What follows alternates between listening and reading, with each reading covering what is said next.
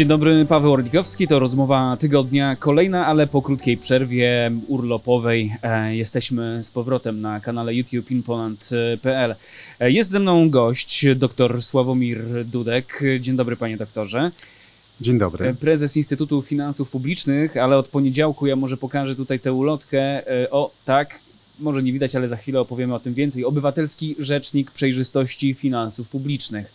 E, no właśnie, to może opowie Pan szerzej o tym projekcie, bo stał się Pan obywatelskim rzecznikiem. Rozumiem, zgłaszać się można, ale z czym i w ogóle skąd pomysł na, taki, e, na takie przedsięwzięcie? E, znaczy, dlaczego? Po pierwsze, po pierwsze mm, mamy bezprecedensową e, sytuację, bo um, Najwyższa Izba Kontroli pierwszy raz w historii wolnej Polski nie wyraziła pozytywnej opinii w przedmiocie absolutorium dla rządu w przedmiocie realizacji budżetu państwa za poprzedni rok, za rok 2022. E, dlaczego? E, dlatego, że Najwyższa Izba Kontroli podzieliła to, co głoszę już od, od, no od kilku lat tak naprawdę, że jest ogromna nieprzejrzystość finansów publicznych, że rząd wyprowadził z budżetu państwa, tego najważniejszego dokumentu dotyczącego finansów państwa, E, w ciągu kilku ostatnich lat setki miliardów złotych wydatków do funduszy, do równoległego budżetu, do funduszy przy Banku Gospodarstwa Krajowego. I e, taka liczba obrazująca skalę tej nieprzejrzystości, bo to narastało, jest wiele trików, które stosuje rząd, żeby tą nieprzejrzystość wobec obywateli wprowadzić e, do finansów publicznych i rząd pokazał w sprawozdaniu z wykonania ustawy budżetowej, E, deficyt budżetu państwa 12 miliardów złotych. Na tyle niski, że premier nawet zorganizował konferencję prasową na Stadionie Narodowym. Mhm. E, I na Stadionie Narodowym chwalił się tym niskim deficytem. Podczas gdy prawdziwy deficyt, e, który możemy policzyć korzystając z danych wysyłanych do Brukseli, z różnych innych danych cząstkowych, wynosi ponad 100 miliardów złotych. Mhm. To oznacza, że rząd pokazał 12% prawdy. No właśnie, tutaj nawet jest taka mapa, trochę w Polski. Tutaj widzimy, że 88% to jest szara strefa budżetu państwa, finansów państwa, 12% prawdy zaledwie, I ale tak taka tylko... nieprzejrzystość jest tak ogromna, że no, mówimy jako mm. dość. I ja sformu... Mm-hmm. założyłem najpierw Instytut Finansów Publicznych tak. na początku tego roku. Później uruchomiłem kampanię społeczną, projekt Obywatelski Rzecznik Przejrzystości Finansów yy, Publicznych przy Instytucie Finansów Publicznych i również yy, zebrałem to też jest bezprecedensowe. Udało mi się zebrać e, ponad 60 e, polskich czołowych ekonomistów, żeby podpisać apel E, do rządu, do władz, do Sejmu, Senatu, ale również przyszłego o przywrócenie przejrzystości finansów publicznych. I za chwilę szerzej o tym apelu i będę dopytywał o to właśnie pana, jak, co tam się znalazło, ale tak jeszcze najpierw trochę postawię się w roli adwokata diabła, bo e, można mm, powiedzieć, że Najwyższa Izba Kontroli, która nie wyraziła absolutorium do tego budżetu, no to e, zarządzana przez Mariana Banasia, który najpierw był kryształowy, a potem już przez PiS trochę znienawidzony, nieodwoływalny, bo to jest taka instytucja. E, tego PiS akurat zrobić nie może, pewnie nad czym cierpi. Ktoś mógłby powiedzieć, no tak, Marian Banaś chce zrobić na złość PiSowi, odgryza się i nie daje e, absolutorium. Pewnie takie głosy mogą się pojawiać. Po pierwsze, ta konkluzja bo to e, konkluzję przyjmuje kolegium Najwyższej Izby Kontroli, czyli takie ciało, tak jak Rada Polityki Pieniężnej jest przy Narodowym Banku Polskim i Narodowy Bank Polski e, dostarcza analiz dla Rady Polityki Pieniężnej, to przy Najwyższej Izbie Kontroli jest kolegium, ciało kolegialne i głosuje. I to kolegium w zasadzie wyrazi, nie wyraziło tej pozytywnej opinii na podstawie analizy e, obszernego raportu. Ten raport to jest 450 stron, analiza budżetu, plus y, setki stron takich analiz cząstkowych, bo każde ministerstwo, każda część budżetowa jest y, analizowana. Ten raport napisali kontrolerzy Najwyższej Izby Kontroli, a nie Marian Banaś. I to są ci sami kontrolerzy, to są urzędnicy, to są ci sami kontrolerzy, którzy, jak pracowałem 23 lata w ministerstwie, którzy mnie byli. kontrolowali. Ja znam mm -hmm. te te osoby. To są, to są te same, w większości te same Więc osoby. argument o tym, że Marian Banaś to można między bajki włożyć, bo to są specjaliści, kontrolerzy, którzy no, po prostu kontrolują, są urzędnikami. Tak, i oni napisali tą analizę i tam jest e, na tych 450 stronach są setki tablic, analiz, wyliczeń i żeby móc zakwestionować, to nie można sobie tak powiedzieć Od tak. od tak nie, nie, nie, nie, nie, nie, nie, nie uwzględniamy. To Nie, ktoś nie. przeprowadzi kontranalizę.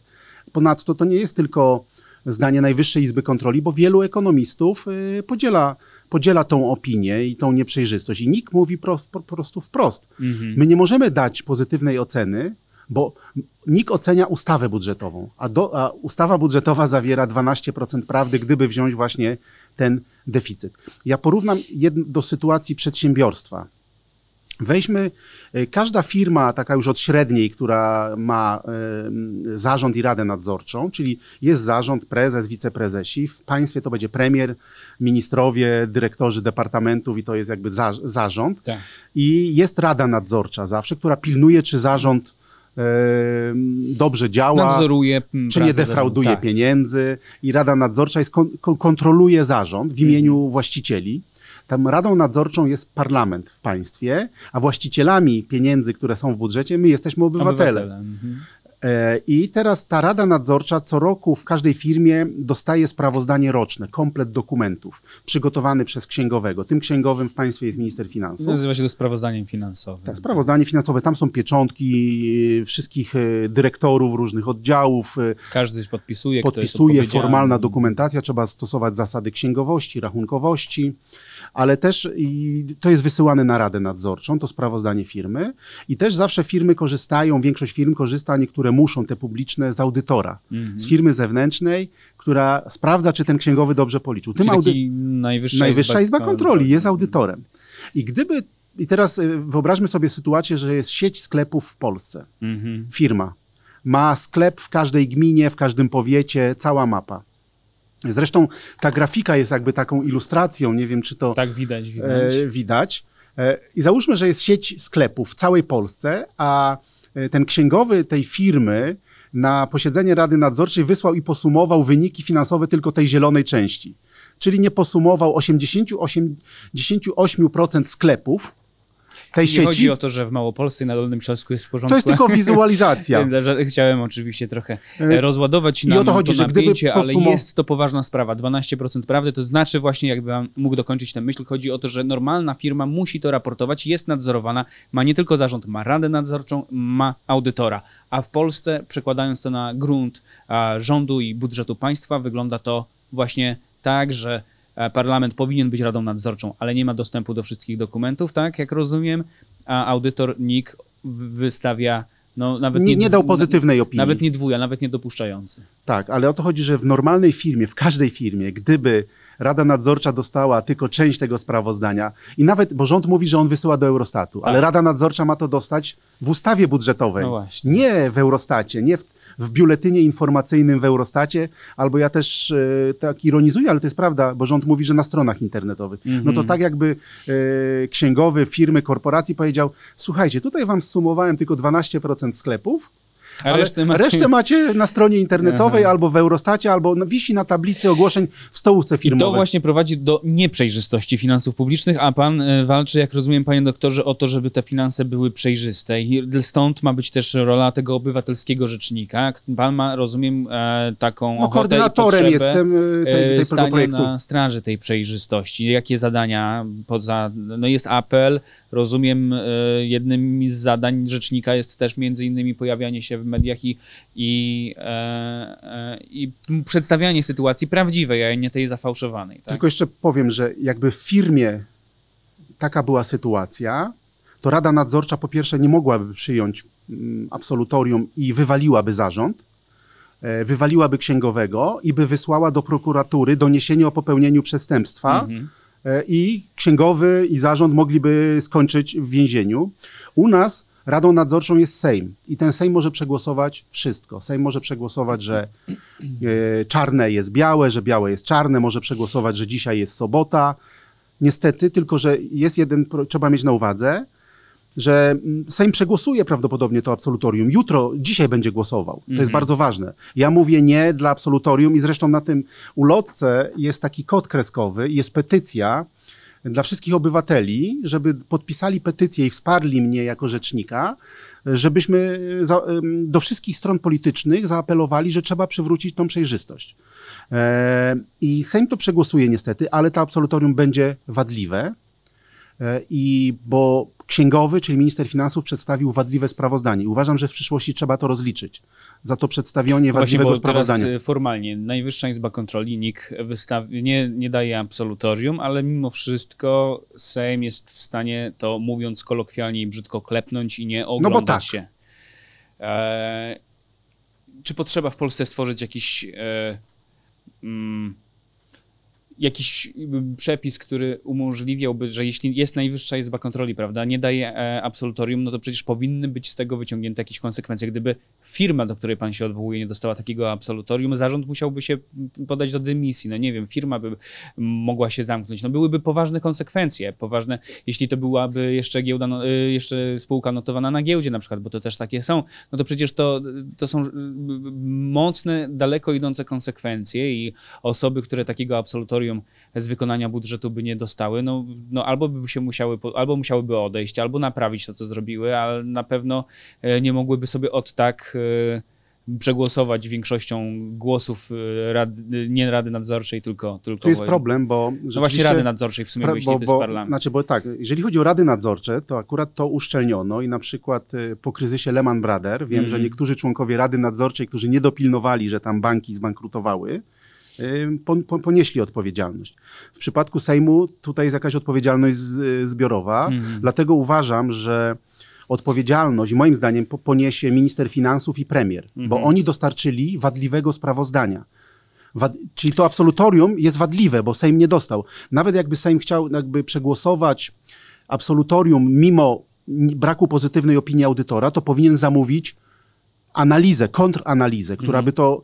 A oni, tutaj nie ma żadnej Tak. kontranalizy. Jest nie, bo nie. I dlatego uważam, że jest czas na powołanie inicjatywy mm, społecznej, bo obywatelski rzecznik to jest inicjatywa społeczna. Tak. Tak jak e, społeczeństwo obywatelskie stanęło na, na wysokości zadania i jak wybuchła wojna w Ukrainie, to właśnie organizacje e, obywatelskie, obywatele pojechali tam i zastąpili państwo. Państwo nie pilnuje przejrzystości, także my Mhm. będziemy pilnować. I e, jakby apel o przywrócenie przejrzystości i wsparcie dla mojej inicjatywy, in- y, tego obywatelskiego rzecznika przejrzystości, podpisało już 60 y, y, znanych, wybitnych ekonomistów, y, prawników, konstytucjonalistów. Pierwszym sygnatariuszem jest profesor Adam Bodnar, Mhm. rzecznik praw obywatelskich i, i też Już były rzecznik. były rzecznik praw obywatelskich i tak. on twierdzi, że mm, przejrzystość finansów jest prawem obywatelskim, że Mhm. trzeba tak bronić jak innych praw obywatelskich.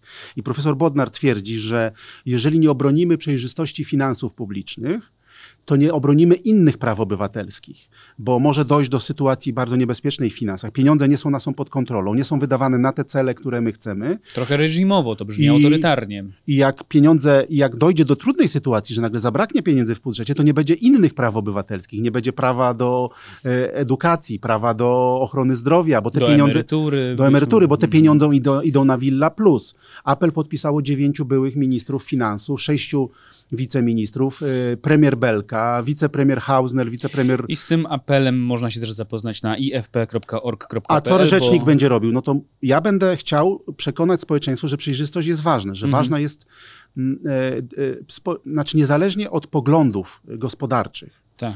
E, Czy to czy ktoś jest zwolennikiem bardziej socjalnej gospodarki, gdzie 800, plus, czy ktoś jest zwolennikiem niskich czy wysokich podatków, niezależnie od paradygmatów ekonomicznych, wszystkim nam zależeć powinno na przejrzystości finansów publicznych. Mhm. Tu nie powinno być sporu e, politycznego.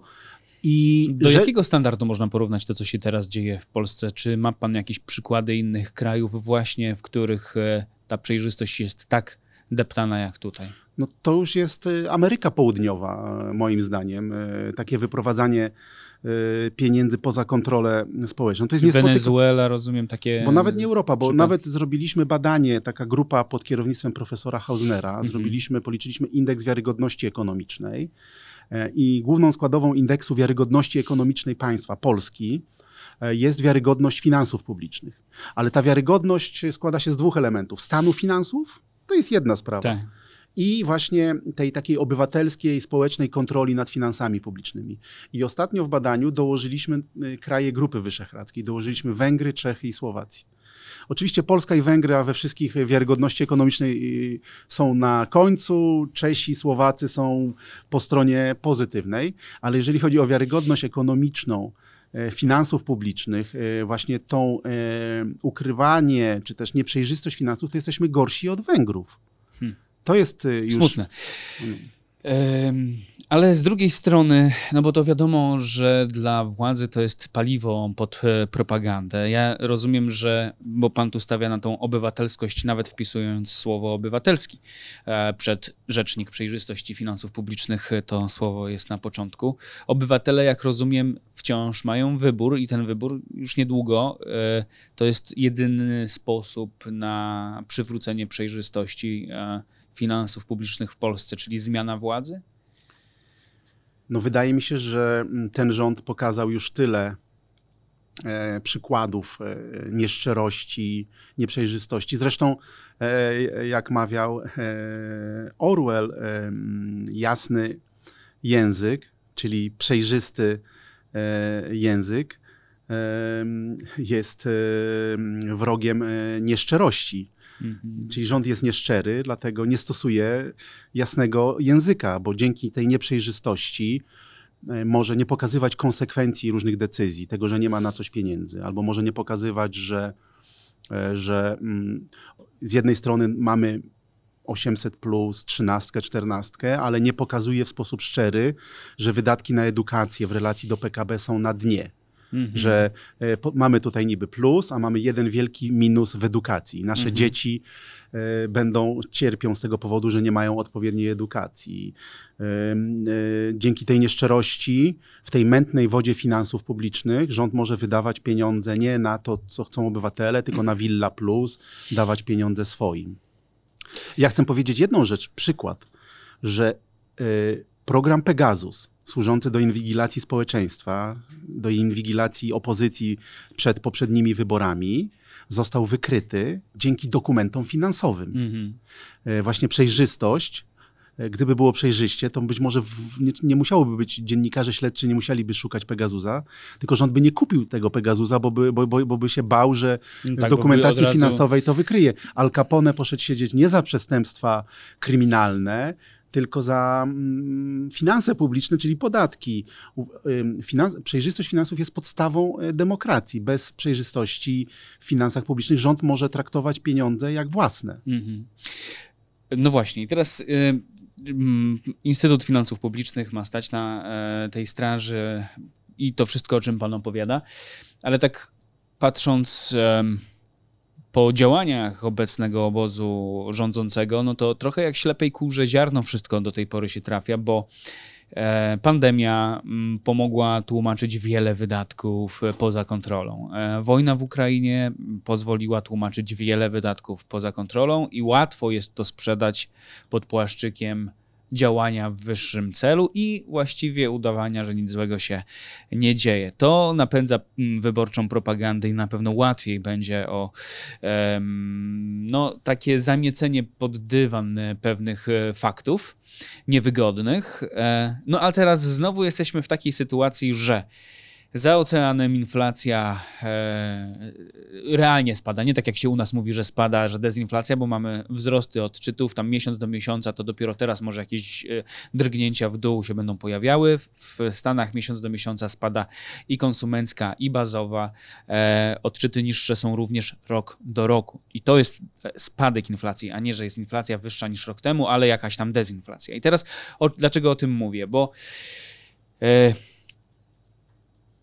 przykro to powiedzieć, ale przyzwyczailiśmy się do wojny w Ukrainie i ona nie robi takiego wrażenia tutaj nad Wisłą. E, z drugiej strony, no drożyzna drożyzną. Za chwilę zacznie się majstrowanie przy stopach procentowych przez Radę Polityki Pieniężnej, w której większość mają osoby z nadania Sejmu mm, Prawa i Sprawiedliwości oraz prezydenta Andrzeja Dudy. E, szef Banku Centralnego Adam Glapiński też e, no, działa pod dyktando władzy, bo to, bo to widać. Dodatkowo, więc jeśli obniżą stopy procentowe długofalowo, będzie to podwyższało inflację, ale krótkoterminowo przed wyborami raty spadną. E, dodatkowo dolar w tej chwili jest ile? 3,98 na, na dzisiaj, tak jak, tak jak y, nagrywamy i emitujemy to 13 lipca, w czwartek już y, sprawdzam w tym momencie 3,97, poniżej 4 zł i być może do wyborów wpadniemy w to, co było jeszcze przed wojną, 3,75, 3,80, to jest możliwe. Czyli jak ślepej kurze ziarno, zaraz się zacznie mówienie, że to dzięki rządowi Prawa i Sprawiedliwości udało się zwalczyć wysoką inflację, obniżyć raty kredytów, przywrócić godność, podnieść zarobki, bo wzrosła minimalna i średnia krajowa, tak jakby to rząd ją wypłacał i tak dalej, i tak dalej. Mój przydługi wywód, już nie będę przynudzał i oddaję panu głos, skondensowany do, do, do krótszej formy brzmi jak ślepe i kurze ziarno. Wszystkie, całe to otoczenie gospodarcze pozwala dopalać paliwo propagandy temu rządowi. Tak to widzę. Znaczy, znaczy, rzeczywiście rząd stosuje cały czas y, propagandę. Y, na przykład w, ten przykład z tym deficytem budżetowym, nieprawdziwym 12 miliardów, premier może sobie zorganizować konferencję na Stadionie Narodowym e, i tą propagandę stosuje i ma dostęp, e, no nie, nieograniczone środki na, na, na, na propagandę. E, rzeczywiście w krótkim okresie sytuacja, mm, pewne parametry mogą wyglądać, że są, że są dobre. Problem jest taki właśnie, że rząd ma wszelkie narzędzia, żeby nie pozwolić ekonomistom, E, takim inicjatywom jak moja dotrzeć do społeczeństwa i mówić o, o pewnych konsekwencjach. To jest tak jak ni niestety... Bo w TVP się pan nie pojawi. To jest tak jak z lekarzem, e, e, bo ja też porównuję to, tą, tą, tą swoją misję i te ostrzeżenia, które formułuję, już to mówiłem chyba wielokrotnie, mm, do lekarza, który mówi pacjentowi, słuchaj, no jak będziesz palił dwa, dwie paczki papierosów dziennie, jak będziesz bardzo źle się nieregularnie odżywiał, e, jadł fast foody, jeżeli nie będziesz się ruszał, uprawiał sportu, jeżeli będziesz, nie wiem, ryzykował, przekraczał prędkość motorem e, e, i wiele takich niebezpiecznych rzeczy robił, no to grozi tobie wypadek albo poważne problemy zdrowotne. No i ten pacjent przychodzi po roku i mówi: Nie, ty nie masz racji, zobacz, żyję, nic mi się nie stało. Ale to dalej nie jest dowód, że ten lekarz nie ma racji. E, no i problem jest, jak e, dotrzeć do społeczeństwa i jak to e, wyjaśnić. No, te, też z tą No właśnie, bo chodzi też w tym, w, w, w tej metaforze pana chodzi o to, że pewne procesy gospodarcze zajmują długie lata, że to nawet jeśli po roku jest w porządku, nawet jeśli po trzech latach czy po pięciu latach jest w porządku, to nie jest powiedziane, że, że po dziesięciu takiego prowadzenia niehigienicznego trybu życia, czyli niehigienicznego trybu finansów publicznych, e, to po prostu jest zabijanie finansów publicznych. To jest po prostu taki rak e, wprowadzany w tkankę finansów publicznych. No i, I to świadomie Trzeba docierać, bo, no bo tak, rząd na 800 plus przeznaczy tam miliardy, dziesiątki miliardów złotych, załóżmy, ale po drugiej stronie rozdaje może nie miliardy, ale setki milionów dla swoich, tak? Uwłaszczył się na majątku prywatnym. To trzeba pokazywać. To, że ktoś dostaje na willę plus milion, dwa miliony, albo nawet 100 milionów w jakimś e, kontrakcie czy też grancie NCBR, a tu brakuje na jakiś lek. E, ratujący życie, tak? E, e, no, nowatorski lek, na który brakuje pieniędzy. I tych takich jednostkowych... A jak się patrzy też na sądy uliczne, no to 13, 14, 500 plus zwiększa się na 800 plus i działa, i, i, i działa populistycznie.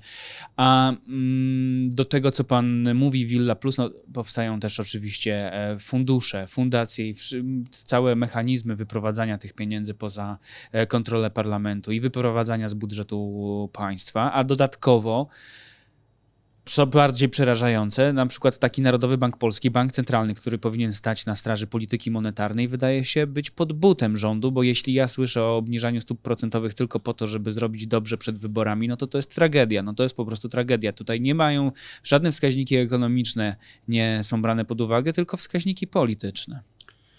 Yy, tak, yy, można powiedzieć, że pan Glapiński to nie jest prezes Glapiński, tylko minister Glapiński. On w zasadzie zachowuje się jak minister, a powinien być zale, z, niezależny od, od, od, rządu. Przecież jego konferencje dość, że są mm, żenujące z perspektywy merytorycznej i nie licują z godnością urzędu prezesa Banku Centralnego, profesora e, ekonomii, no to po drugie one wyglądają jak wiece wyborcze y, polityków. Tak? Jakby y, przekształcić głos, y, to te treści, które wygłasza prezes, można by było na wiecu włożyć w usta premiera, czy jakiegoś ministra, czy polityka rządzącej partii. To jest prezes Glapiński jeździł na konsultacje na Nowogrodzką. To jest ogromne upolitycznienie banku centralnego. Wiesza polityczny baner.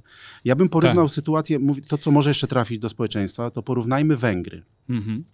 Na Węgrzech, y, na Węgrzech przed wyborami Viktor Orban zamroził ceny, centralnie sterował cenami po wyborach minister finansów powiedział, już nie stać nas na mrożenie cen, bo żadnego kraju, nawet bogatego, yy, nawet starej, krajów starej Unii Europejskiej, dużo bogatszych od Polski, nie stać na mrożenie cen i to przez parę lat. A już na pewno nie kraju na dorobku. Na dorobku i, i, i ten minister finansów na Węgrzech powiedział, no nie ma już pieniędzy, musimy odmrozić ceny. Na Węgrzech po wyborach odmrożono ceny. No właśnie, po wyborach to kluczowe. Ujawniono i inflacja wyszczeliła do 25-26% Czy... i oni się otarli o kryzys, są w bardzo trudnej sytuacji. W Turcji przed wyborami bank centralny był bardzo upolityczniony. Tam e, nawet tam po prostu Erdogan wywalił e, niezależnego prezesa i mianował jakiegoś osoby bardzo zależne i tam, tam, tam były takie właśnie szalone decyzje pod tytułem podwyższanie stóp procentowych, kiedy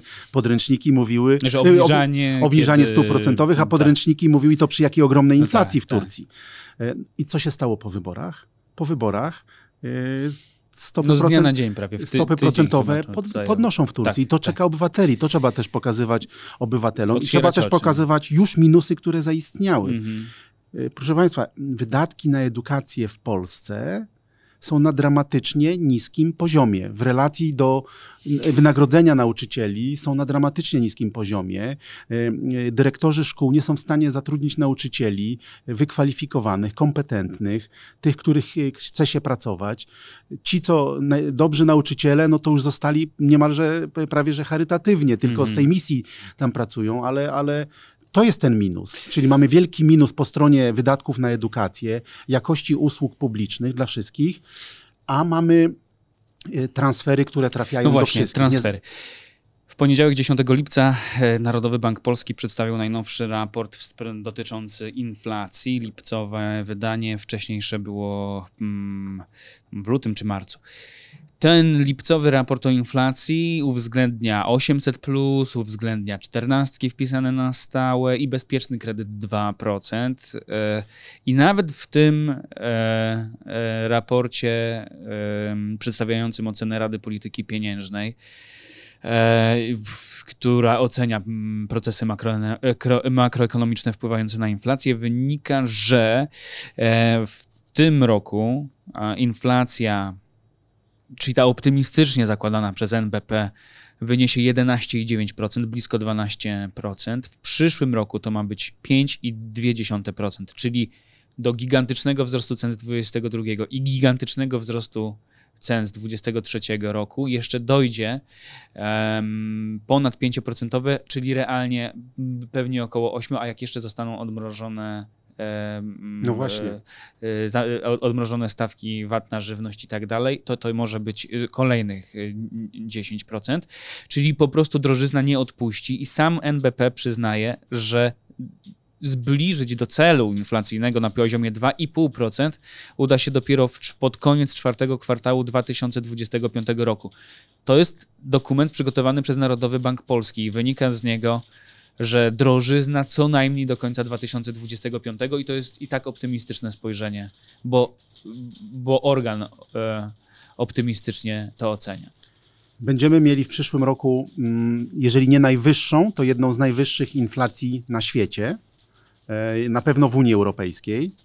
E, będziemy mieli wyższą, najprawdopodobniej od Węgier nawet. Mhm. E, I rzeczywiście na inflację trzeba patrzeć w sposób skumulowany, bo ceny nie spadają, tylko niby przyrastają coraz wolniej, to trzeba dodawać. No właśnie. I nawet przyznał to ostatnio pochopnie sam premier Morawiecki, bo jak zapytali go, dlaczego E, w jego KPRM-ie e, tak wysoko wzrosły wynagrodzenia, no bo to jest kolejne królestwo wydawania publicznych pieniędzy, czyli kancelaria prezesa Rady Ministrów i tam o kilkadziesiąt procent wzrosły wynagrodzenia e, kolegów jego, których tam zatrudnia w KPRM-ie, to on przyznał, no ale przecież inflacja skumulowana, skumulowana. jest ponad 40%. No właśnie, I dlaczego tego obywatelom na wiecach nie mówi, że ceny no tak. do teraz, do teraz wzrosły w sposób skumulowany od, w ciągu tych kilku ostatnich lat o 40%, a teraz do tego dołożymy jeszcze te 12%, te 5,5% i zaraz się okaże, że te ceny w sposób skumulowany wzrosły o 50% i one nie stanieją. Nawet więcej.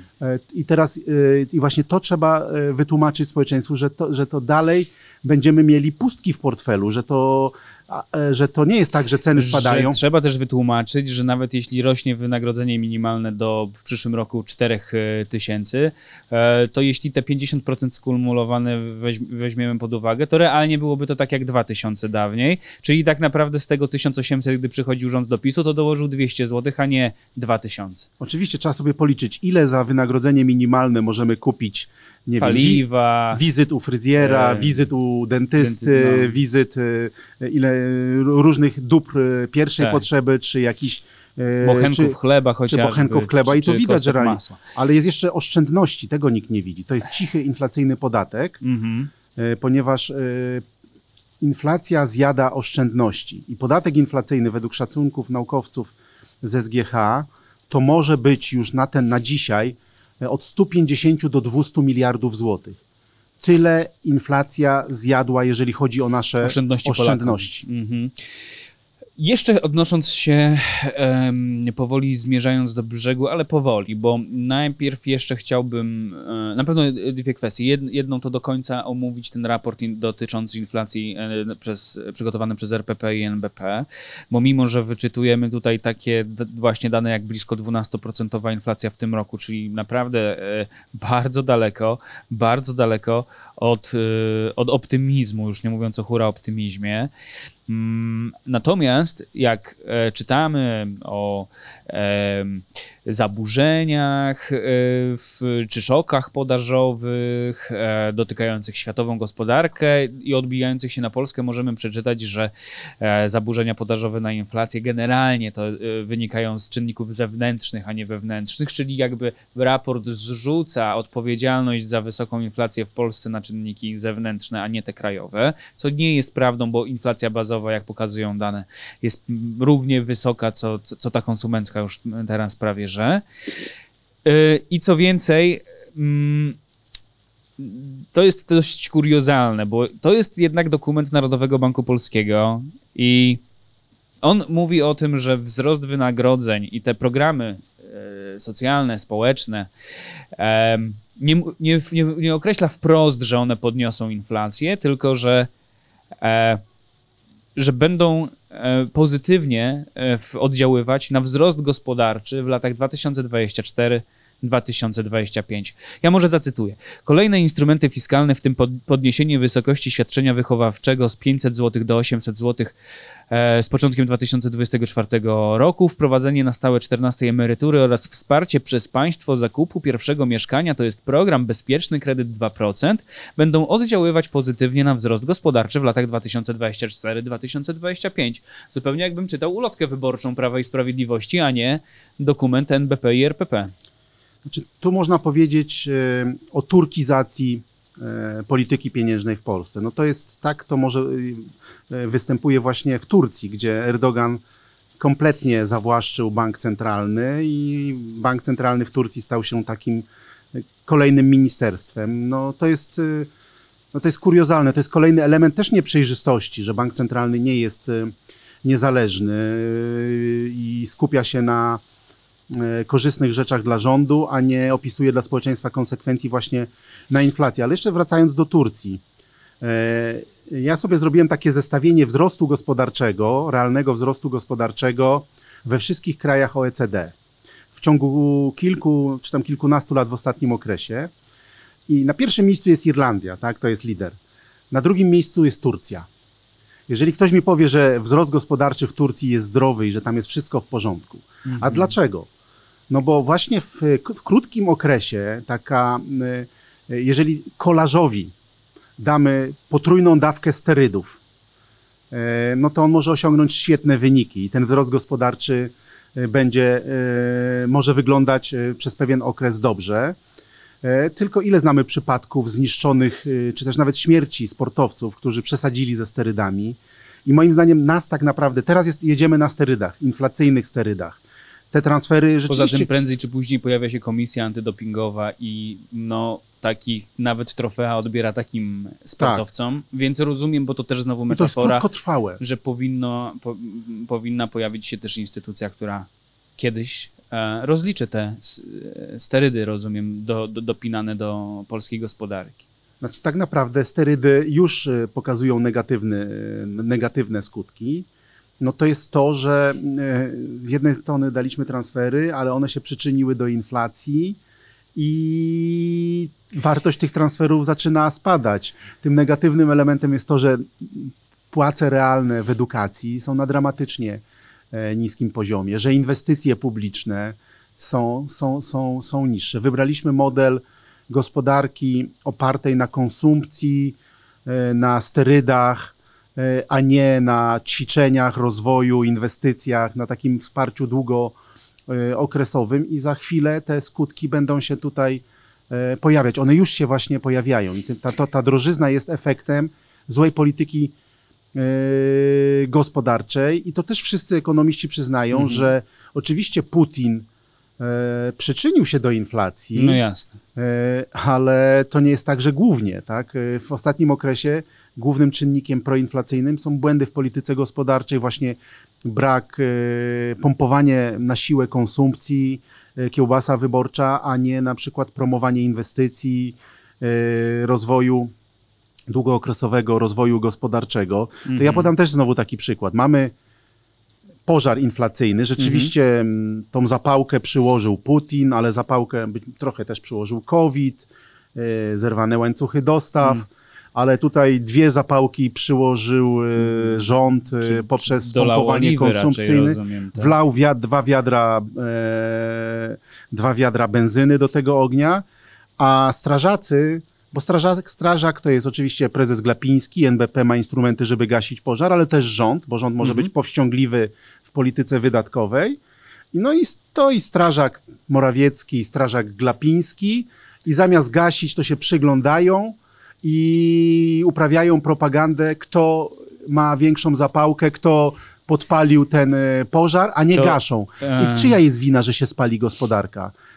E, Jakie to ma znaczenie, kto podpalił, jeżeli oni nie gaszą? Mhm. To strażak, który zaniecha swoich obowiązków i nie gasi pożaru inflacyjnego, powinien odpowiedzieć za to, że spaliły nam się oszczędności, 200 miliardów oszczędności. Tragikomiczne jest e, to w kontekście, o czym Pan mówi. Ja, jak opisywałem ten raport e, Rady Polityki Pieniężnej e, i NBP, no bo właśnie to też jest ciekawe, bo ten raport o inflacji to rozumiem przygotowuje kto, bo ja bym chciał tutaj znaleźć jakieś nazwiska, no bo rozumiem, że nie wszyscy członkowie RPP się pod tym podpisują, prawda?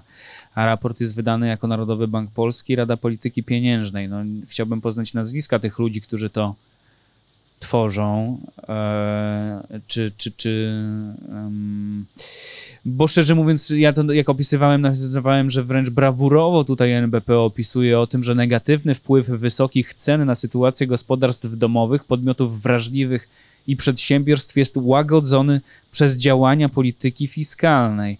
Czyli ekonomiści, którzy podpisali się pod tym raportem, uważają, że obecne działania rządu, to rozdawnictwo, które potęguje inflację w Polsce, jest dobre i łagodzi negatywny wpływ wysokich cen. na sytuację gospodarstw domowych. No brawur, brawurowa ocena. Znaczy- No chyba y, zgodziłby się pan jako adiunkt Szkoły Głównej Handlowej, y, uznany ekonomista, że no nie można opowiadać takich bzdur. No. Po pierwsze, mm, rząd, y, te instrumenty fiskalne, czyli po stronie rządu, to nie jest walka z przyczynami inflacji, y, tylko to jest łagodzenie bólu, y, to jest rozdawanie garściami leków przeciwbólowych. I to Mhm. każdemu, czy ktoś cierpi ból, czy nie cierpi. A mm, stosując porównanie medyczne, pamiętajmy, że mm, silne leki przeciwbólowe po pierwsze, my zmarnowaliśmy setki miliardów złotych na leki przeciwbólowe, zamiast na przykład wykupić leki czy procedury leczące, zamiast, nie wiem, zrobić operację, strzyć nogę, e, żeby się złamanie zrosło, to my garściami dajemy e, leki przeciwbólowe, sytuacja nie jest załatwiona. A leki przeciwbólowe potrafią też zabić, Mhm. potrafią zniszczyć wątrobę, inne narządy. I tutaj rząd bez, bez, e, rząd bez e, żadnej refleksji stosuje te leki. Ale oczywiście te leki przyczyniają się też, są w pewnym sensie dolewaniem e, benzyny do ognia i wy- wywołują pożar i rozsądny ekonomista no nie, nie powinien tego uprawiać. Moim zdaniem jest tutaj jeden wielki problem. Zniszczono niezależność instytucji, niezależność ekspertów pracujących, e, czy to w Ministerstwie Finansów, czy to w Narodowym e, Banku Polskim. Mi się wydaje, że sytuacja doszła już do takiego absurdu, że nie wiem, być może czas jest powiedzieć e, dość w niektórych instytucjach i też zaprotestować obywatelsko. Nie możemy mylić neutralności, apolityczności ze wspieraniem, e, czy też w jakimś no tak. Z, e, wspieraniem e, czegoś, co jest złe, co jest kłamliwe, co nie jest prawdziwe. nie możemy też do tego przywyknąć i, i, i przechodzić do porządku dziennego, ale no właśnie to Można też jest kwestia... odejść e, z Ministerstwa Finansów na przykład. No właśnie. em, Okej, no to tutaj to jest e, raport, e, jeśli chodzi o inflację, w takich dziwnych, różnych narzędzi, bo to różnie ten Narodowy Bank Polski się zachowuje. Tutaj na przykład bardzo politycznie powstaje też centralna informacja emerytalna. Rząd będzie wiedział wszystko o emeryturach, również tych prywatnych. E, Niektórzy eksperci wskazują, jak między innymi dr Antoni Kolek, prezes Instytutu Emerytalnego, że e, rząd może pozbawić nawet emerytury minimalnej tych, którzy prywatnie gdzieś odłożyli pieniądze, a z e, umów o pracę nie e, odłożyli na minimalną, ale przepracowali, jeśli kobiety 20, a mężczyźni 25 i z automatu wtedy państwo dopłaca. No jest taki, taki instrument za 215 milionów złotych powstaje przy Polskim Funduszu Rozwoju. Eksperci też wskazują, mógłby to zrobić ZUS, bo już został dokapitalizowany na 500+, plus, wystarczyłoby dorzucić tam taką ewidencję emerytalną, a rząd mógłby mieć do niej wgląd tylko jeśli sąd by na to wyraził zgodę, ale nie, no będzie miał wgląd do naszych emerytur za 215 milionów złotych. Takich przykładów jest mnóstwo. Tutaj NBP akurat sam zaopiniował negatywnie i stwierdził, że lepsza byłaby kampania edukacyjna o finansach e, osobistych, tak powiedzmy, o, o oszczędzaniu na emeryturę, a nie wprowadzanie takiej ewidencji, bo to nie przełoży się na wyższe oszczędności emerytalne. No i takie wrzutki są, jakoś to e, funkcjonuje, my jakoś tam przechodzimy do porządku dziennego. I teraz chciałbym zapytać pana już na sam koniec, gdyby miał być pan doradcą przy, przyszłego rządu albo jakiejś partii X, która e, powinna opracować uzdrawiający plan e, finans, dla finansów publicznych, czy nawet odklejając się od, żeby nie miał nikt skojarzeń politycznych, ale, ale z drugiej strony to, to, to trzeba zrobić politycznie, bo, bo, bo musi nastąpić zmiana polityczna, by przejrzystość finansów publicznych została e, przywrócona. Jaki musiałby to być program gospodarczy, program wyborczy, by odwrócić sytuację, by ją realnie uzdrowić, by naprawić, by przywrócić tę przejrzystość, ale też by uzdrowić finanse publiczne w Polsce? Musimy rozdzielić e, działania dotyczące stanu finansów, w sensie tego, jaki ma być deficyt, wyższy, niższy, jak go zredukować, jaki dług, wyższy, niższy. To jest stan finansów. E, Od e, przejrzystości finansów publicznych, czy też od systemu budżetowego, integralności, bo budżet jest instytucją konstytucyjną. Czyli nie chodzi, czyli oddzielmy to, jaka jest liczba w tabelce, od tego, jakie są te tabelki, jak są opracowywane, jaką rolę ma audytor. Czyli najpierw trzeba przywrócić, żeby w tych tabelkach dostarczanych na Radę Nadzorczą, żeby było wszystko. Musi być wszystko.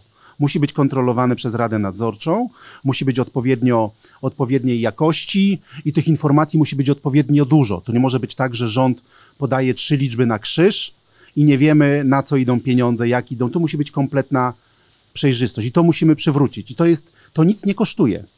Tutaj, e, moim zdaniem, tutaj nie, nie, ja nie widzę tutaj sporu politycznego.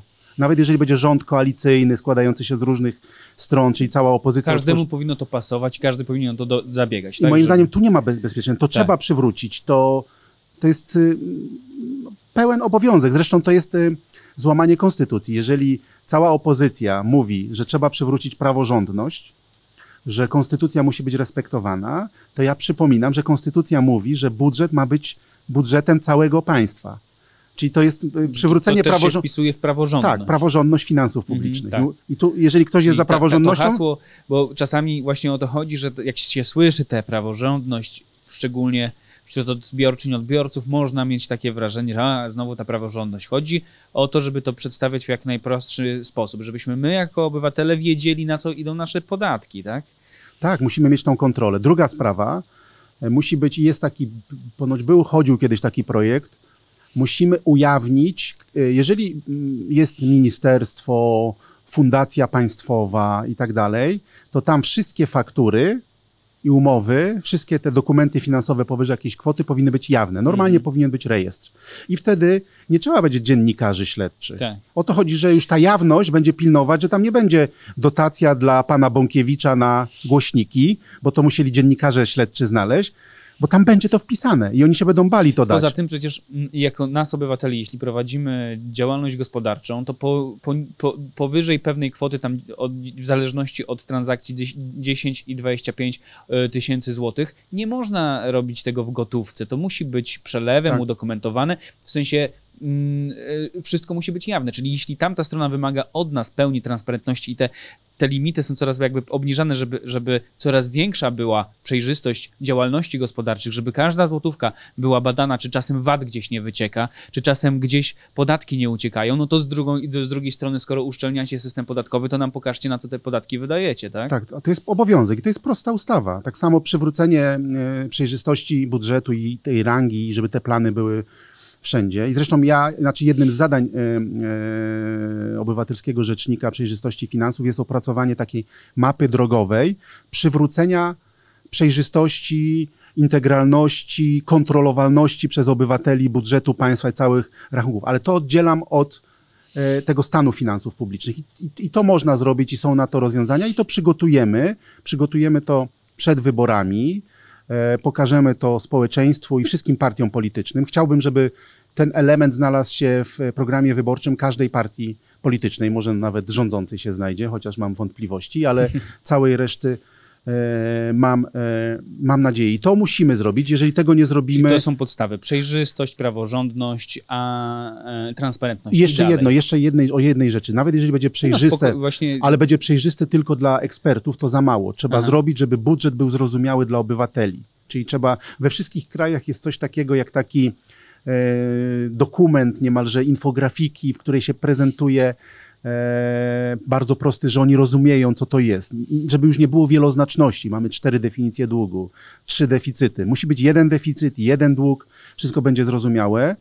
I jeszcze edukacja, e, ja to też powtarzam, m, mi się marzy w Wielkiej Brytanii e, e, minister, jak słucha się ministra finansów, e, to on w co drugim zdaniu mówi: Przeznaczyliśmy pieniądze podatników na wsparcie przedsiębiorstw. Przeznaczyliśmy pieniądze podatników na osłony nie, gospodarstw domowych, które płacą tak, wysokie rachunki a nie, że, a nie, że daliśmy rząd, tak. i tak dalej. I teraz to już jest akurat kultura Tak. e, polityczna, ale marzy mi się, żeby każdy minister, każdy, e, każdy e, polityk e, to słowo dodawali, bo edukacja musi iść od góry No i tak. przykład. I jak nauczymy społeczeństwo, że rząd nie ma swoich pieniędzy. A co do samego stanu finansów Mhm. publicznych, to kolejny element to y, struktura tych wydatków. Musimy się zastanowić, czy chcemy, żeby pieniądze szły na proste transfery bez kryteriów dochodowych dla każdego, czy ktoś bogaty, czy, czy niebogaty, czy może chcemy, żeby szły na edukację, na usługi publiczne.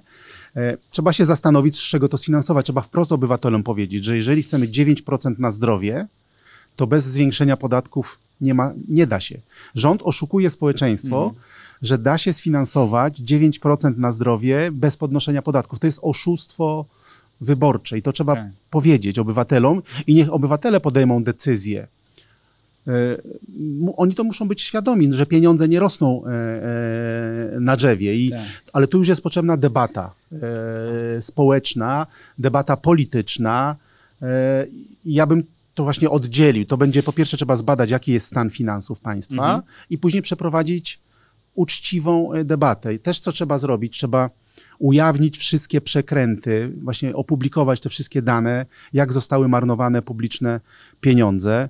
Kolejną rzeczą, którą trzeba zrobić, to trzeba, uważam, że to zadłużenie, to ta szara strefa budżetu, ten dług e, w tych funduszach pozabudżetowych, które e, wydatkują poza kontrolą parlamentu, poza kontrolą społeczną, on powinien być przelany do takiego funduszu, e, Fundusz Obsługi Zadłużenia Zjednoczonej Prawnicy, tak to publicystycznie nazywam. Pamiętamy aferę FOZ. Był taki Fundusz Obsługi Zadłużenia Zagranicznej w PRL-u Mhm. i, i, i tam było to zadłużenie gierkowskie.